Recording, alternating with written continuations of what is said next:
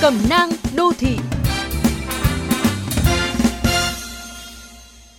Các bạn thân mến, ở thời đại mà việc đưa cho đứa trẻ một chiếc iPad dễ dàng hơn là khuyến khích chúng cầm một cây bút đúng cách, những đứa trẻ có nguy cơ thiếu kỹ năng vận động cơ bản.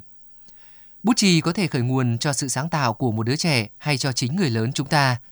Một đứa trẻ có thể thoải mái đủ tư thế để vẽ vời với chỉ một chiếc bút chì trên tay. Bút chì là lựa chọn thú vị cho những bản thảo.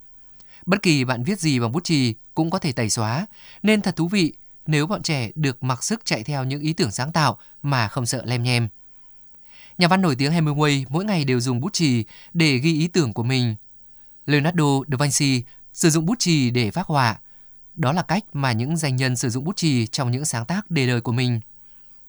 Vào đầu năm học, phụ huynh và giáo viên cũng có thói quen tích chữ bút chì, nhưng phần lớn chúng chỉ được dùng làm công cụ để viết.